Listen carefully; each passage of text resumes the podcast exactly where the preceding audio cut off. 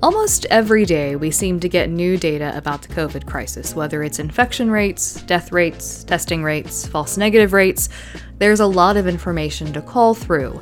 Making sense of COVID data is the focus of this episode of Stats and Stories, where we explore the statistics behind the stories and the stories behind the statistics. I'm Rosemary Pennington. Stats and Stories is a production of Miami University's Departments of Statistics and Media, Journalism, and Film, as well as the American Statistical Association. Joining me are regular panelists John Bailer, Chair of Miami Statistics Department, and Richard Campbell, former Chair of Media, Journalism, and Film. Our guests today are Maria Gargiulo and Megan Price of the Human Rights Data Analysis Group, or HRDAG. Price is the executive director, where she's worked on projects related to human rights issues in Guatemala, Colombia, and Syria. Gargiulo is a statistician with HRDAG and was also a data science fellow at the U.S. Census Bureau. They're here today to talk about some of the group's work on the COVID crisis. Maria and Megan, thank you so much for being here. Thank you for having us. Yeah, thank you. Megan, I'm going to start with a question for you. So, HRDAG describes itself as, quote, a nonprofit, nonpartisan organization that applies rigorous science to the analysis of human rights violations around the world, end quote. You've been publishing a bit uh, about COVID, including some pieces in Significance magazine. How do you situate the work on COVID within the larger human rights framework that your group is, is, is sitting in? Everything that we do stems from the universal declaration of human rights. That's the starting point for for all of our thinking about our work. And we're also just humans. And so when this crisis started of course it was understanding it and trying to just get some handle on how to even go about making decisions about how to live our lives was at the forefront of all of our minds and through our work, we've had so much experience as what we think of as science communicators, thinking about how to explain really complicated, emotionally fraught ideas to folks who may not have much or any grounding in statistics or data analysis or science more generally. And so we really felt like that was not only a role that we could step into, but also something that could could help us as a team to focus on something that that felt urgent and useful. So, what's been some of the reactions that you've had to these columns? I mean, you've been writing a number of these um, explanatory pieces to try to convey and communicate some of these issues that are emerging with with uh, the pandemic. Have you have you got any feedback? What's it been? We have, um, and I have to say this is a little bit biased because it was one of my friends, but my my favorite reactions have so far been to a column we wrote in a literary magazine called Granta, which is perhaps not a, a common outlet for statisticians, um, about essentially what role does Bayes theorem play in interpreting uh, screening tests, and and how do you know what your personal screening test means? Um, and one of my particularly math phobic friends reached out and said, I actually understood that. Thank you. Um, and that just is is the most gratifying feedback we can get. So, can you talk a little bit about the undercounting of COVID infections and what some of the obstacles are in getting good data in your work?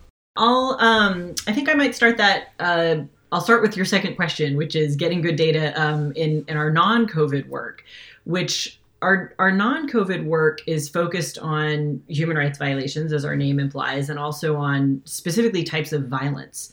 Um, and there are a whole variety of reasons why that might not be fully documented. And some of them are pretty benign. Some of them are just the violence wasn't witnessed or the individuals who are doing the best they can to document and describe that violence just didn't have the resources that week, um, didn't have enough people on the ground.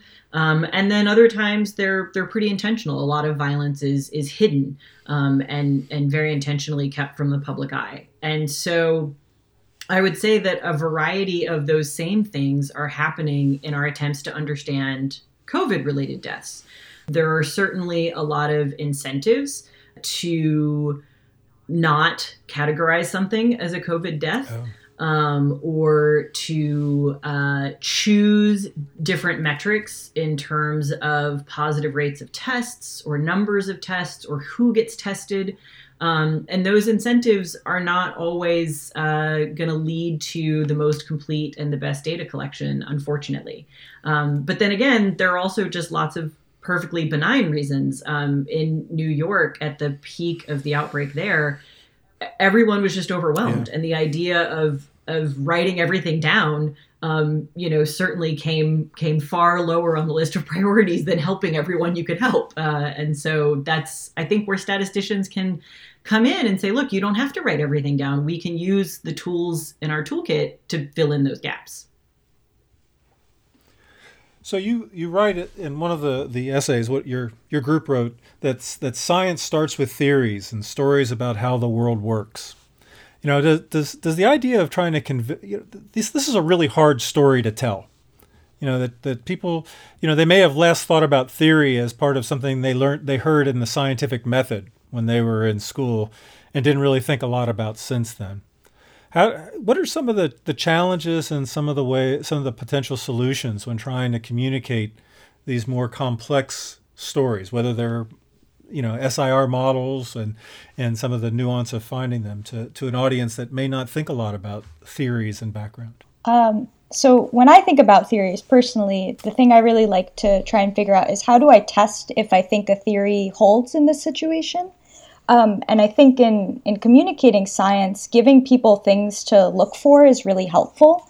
Um, so I think a lot about. Uh, I think the piece you you mentioned, the the director of research, Patrick Ball, wrote um, and he kind of provides a list of like things you might look out for. So, for example, when we're testing a theory, uh, a rigorous theory is really careful about the types of assumptions it makes. Okay. So, in order to come to our conclusion that we made about you know the way the world works, what are the things we assumed? Um, and once someone kind of delineates those really clearly, it's a lot easier to say, oh, I think those assumptions are reasonable. I can kind of hold on to the thread here, that makes sense. Or, hmm, I don't think that's true. Uh, and if that's not true, you might have a way to start thinking about, oh, if that's not true, what other things might not hold? Um, so I guess trying to communicate the ideals that let people, you know, test a theory for themselves, even if that's in an informal way, I think that's really important for for things like this. So. Uh, this morning, speaking of stories, there's a story on the front page of the Dayton Daily News about area residents could be part of a virus study. And through this podcast and talking to scientists and statisticians, I'm just confounded by the fact that we haven't done more random studies of COVID. And I'm wondering both at the regional level and at the national level, and that Ohio just now is going to do a, a random study of 1,200 randomly selected participants what's the problem here? I mean, we've talked to statisticians who have said this should have been going on much earlier, and we'd have a much high, a better idea of who's infected and who's not. I think for me, and you know, part of this is I don't actually understand the full extent to resource constraints right now. But I think a lot of it is is resource constraints. It's a lot easier, I think, to say, oh, we have these 20 people in the hospital right now we can test them, we can talk to them, we can do these things rather than, okay, you know, thinking about what does a representative sample look like? How do we go out and find that representative sample within the community? Um, do we actually want it to be, you know, fully representative in that normal sense? Do we want to oversample certain groups? Do we want to undersample other groups? Um, so I just think it's harder. It's it's you know, convenient samples are are nice because because they're convenient random samples are hard because they need to be really carefully constructed and under constrained resources, you know, it's not clear to me how feasible that is or how hard or easy it is. Yeah, I'm mostly going to second everything Maria just said. I mean, I think much, much like kind of the prioritizing that happened in New York around do do we just try and get everyone we can to the hospital or do we keep perfect records? I mean, one of the things that I think is hardest about this moment in time is that just everything needs massive resources. Yeah. And figuring out how to allocate those and how to balance the really urgent today priorities while also like recognizing that we need to make some long-term we need to make some decisions with a long-term vision that you know our future selves will be grateful for. Um, and i'm certainly grateful that that's not my job to make those kinds of decisions.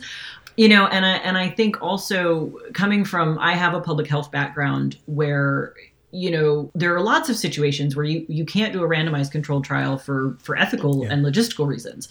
Um, and i think there's a certain amount of that at play here too.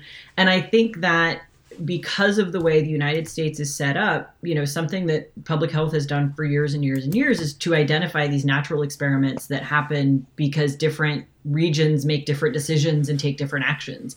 And so, personally, I think that it's as important and as valuable to identify those comparisons that yeah. are more readily available um, as it is. I mean, I, I, certainly let's also do randomized trials and let's get those organized. Um, but I, I think that that both of those things happening at once is is the way to go. So you this this part of the conversation makes me think a lot a lot about the value of information you know, so so in, in some ways, what we're saying is that, that if we're, we're taking these samples of convenience, we're, we're looking at individuals who are probably symptomatic and, sh- you know, that are showing the, you know, that are of gravest concern, but, but they're telling us about, okay, what's, you know, are people that are symptomatic, are they disease, do they have the disease, as opposed to knowing, knowing about what's going on in the population. And so I think it, it it's, a, it's a hard question. It's you know what's you're talking about decisions and what's the value of the information that you gain from knowing more about what's going on in the population than knowing about what's going on in some small symptomatic subset of the population and I, I, I agree completely about about the uh, you know the resources have to be allocated in a way that that, that there's a triage component to this. It, it's we have to to solve this problem in a sensible sensible order, but but if we're how important is it to have the information that, that that's that's unbiased and kind of meaningful for for supporting these decisions? That's I mean, yes, um, and and you know, but again, I think that that's where you know, as statisticians, I mean, we should always recognize when our data are incomplete and biased, but we also shouldn't just sort of throw up our hands and say, well, then we can't use that data. Um, there, we we should recognize when a particular class of methods is appropriate to either adjust for those things or to account for them in in some way. Um, and I think also, you know, kind of coming back to natural exper- experiments, you know, there, we do have a couple of really I hesitate to use the word interesting in this setting, but really interesting things that have happened specifically on cruise ships, which is which is a closed population and where they were able to collect data about every single person. And so that again, like the the population on a cruise ship isn't going to represent general populations really anywhere, um, but it gives us a chance to say, okay, if we test every single person, what's the difference that we're seeing between symptomatic and asymptomatic, and and those kinds of things. And I know here in San Francisco, they did a very similar thing just at a micro level. They picked like a four block radius in one of the neighborhoods in San Francisco and said, we're just going to test everybody in this four block radius. And so I think there's also opportunities to do that kind of hyper localized thing to, to start to, to learn more information. Do you know what that, what, what did that yield, that four block study that was interesting? Oh man, that yield so this was a UCSF study and they partnered with another organization that I'm not going to be able to come up with um, but what they found was the kind of racial disparity that mm. we're now seeing writ large especially in the latest oh. New York Times data so in this four block radius this four block neighborhood it was in the mission and um, I can't remember now, but it was, I want to say maybe like 5% of the Hispanic residents were positive. Not necessarily symptomatic, not necessarily, mm-hmm. but, but came, they, they gave everyone a diagnostic test and they were positive. They literally could not find a single Caucasian member of that neighborhood that tested positive. Wow, that's incredible. You're listening to Stats and Stories, and today we're talking with Maria Gargiulo and Megan Price of the Human Rights Data Analysis Group. We see a lot of coverage in news media of infection rates, of death rates, of hospitalizations. Given the work that you have been doing at HRDAG on this issue, are there stories in the data that are underreported that you think people should be paying more attention to? So, a story I, I would like to hear more about in a non US context is what the intersection of, um, say, COVID and conflict or COVID and displacement is mm. going to be. So, I'm thinking, for example, like COVID arrives at a, uh, a refugee camp.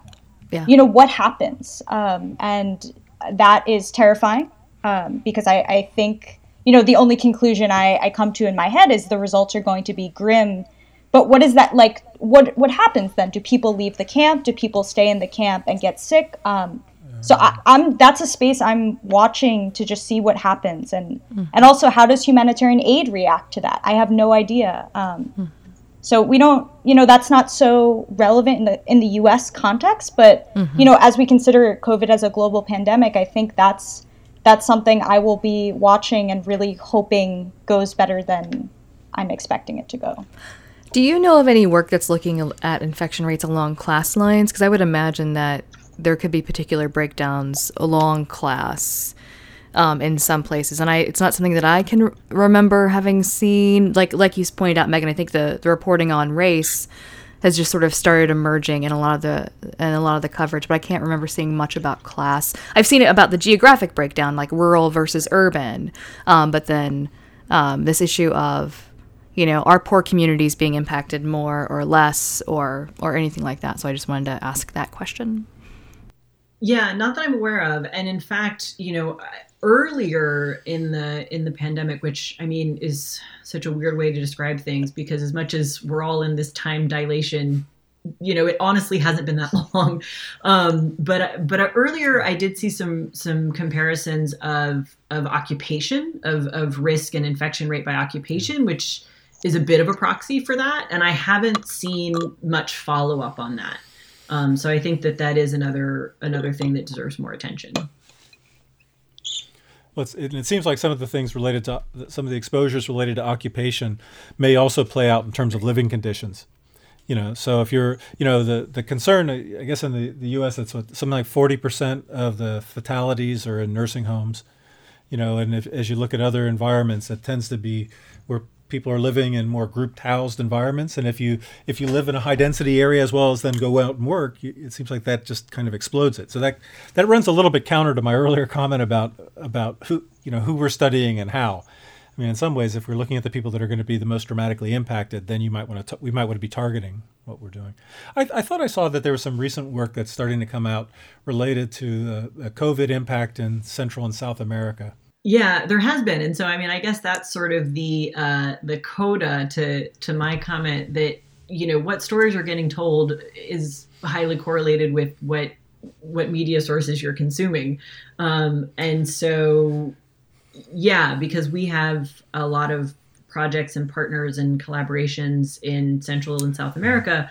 I have a lot of sources of information on that part of the world, and so yes, um, there there is a fair amount of coverage coming out about how the infection rates are unfolding there. But yeah, I'm not I'm not seeing that in perhaps more conventional mainstream U.S. media. One of the things that relates to the sort of class problem that Rosemary brought up is there's a lot of discussions now of should we send our kids to school, back to school. And part of it is that wealthier school districts are in better shape to do this than poorer school districts. And uh, and I guess my question is, if you have children or if you don't have children, what should we do? I mean, what's the best advice, or is it all sort of just a regional or local problem? Oh man, do I have thoughts on that? Um, so, so I have I have two kids. Uh, my daughters are uh, 14 months and three and a half years old, and they're at daycare right now. And I kind of am both like really happy about that and really scared about that. And also, mm. my husband mm. is a hmm. public school teacher, so um, uh. So so schools and kids and what to do is like all we think about right now. you know, it's interesting. I think that I think that operationally it has to be regional because it's going to be so contingent upon just what the situation is on the ground. But on the other hand, you know, a, a, a top down national, you know, like like threshold guidelines. You you can only even consider opening the schools if your case count per capita is x. Um, you know to safely have in-person learning you need y dollars per student. Um, we're going to provide these grants that are going to cover you know PPE and and sanitation services. I mean that kind of thing I think can be at a bigger framing. Um, but yeah, I mean, just to kind of answer the question as a statistician, I, I have I have no idea. well, you guys are you're telling us something because you're you're you're both working from home now. So yeah. so uh, so you're there's there's clearly a policy decision that you're making at a very local level about kind of what can we do to to prevent potential infection within our community, uh, within mm-hmm. our workforce. Mm-hmm. But but those communities that need to make decisions, just to, getting back to kind of what you're produce, what you've been producing, and some of the things you've been writing about, is is they need good data. They need good information, and in some ways, you know, you if you're a so so now, you know, Marie, I'm going to make you the superintendent of our local school district. Excellent. So congr- congratulations, and co- congratulations and, and, condolences, by the way, because Thank you're you. the one that has to make a decision about how how many kids can come back to school? How should they be spaced in their classrooms? How should you know all of these things. And by the way you've got 10 pa- parents on the line waiting to talk to you about why they need their kids back in school. I mean so how does how does science help you know how does the, the science and the study of some of the data that's associated with this this pandemic how can it be communicated to help these these local decision makers that you've that you've appropriately mentioned to make their to make the calls that they need to make yeah, so I, I, think if if I were, you know, the superintendent in charge of this, I'd want to talk to different people. So I want to talk to these parents on the phone. I'd want to talk to my teachers. Uh, do they feel, you know, like part of this is not necessarily just about like the science, the ground truth. It's also like, do you feel safe going to work? How do the kids feel about going to school? I'd love to talk to some of them and figure out, you know, if you had the opportunity to go back to school, would would you feel safe doing that, or would you just sit in class being really anxious all the time? You know, thinking I, the, today's the day I'm going to get sick, or I'm going to get one of my classmates sick, or my teacher. Um, so I'd want to start with conversations there, and then I'd start asking questions like, how much money do I actually have for personal protective equipment? Um, do I have backup plans for if and when things go wrong? What do those look like? Um, what are the effects of you know starting, say, starting a school year in person and then sending kids home? Uh, this is, a, I think, a different type of data collection that isn't necessarily like you know uh, biological data about the virus. You know like do students have internet at home right? These are these are other types of data collections we need to do. So virus biology and you know everything we know about the spread of the epidemic i think helps us maybe make decisions about okay we can only have you know 15 students in a classroom so maybe 50% full we'll call that. Um, but then also there are these other these this other type of data collection that needs to happen that that really has nothing to do with the spread of, vi- of the virus and everything to do with you know like the outside kind of social dynamics of what's going on in the community. So i'd you know i really want to get more data sources involved which i fear would only complicate things even though i'm saying it would help elucidate. Well you know if the stat thing doesn't work out i think there may be a superintendent gig in your future. I that's a I, am going to swoop in with a, a, final question and steal it from john. Um, I, you know, people I think are overwhelmed with data related to this. Um, it, you know, because it's coming out every day. Given the work that you've been doing, yeah. what advice would you have for our listeners about, you know, how to wade through the data and how to make sense of it in their own lives? You know, what I personally have been doing has been to have a really strict news and data consumption diet and to really stay focused hyper locally. Um, and it's hard. It's because you know my my phone at any moment wants to tell me about these headlines about how there's a spike in cases in the state of California. But the state of California is really big.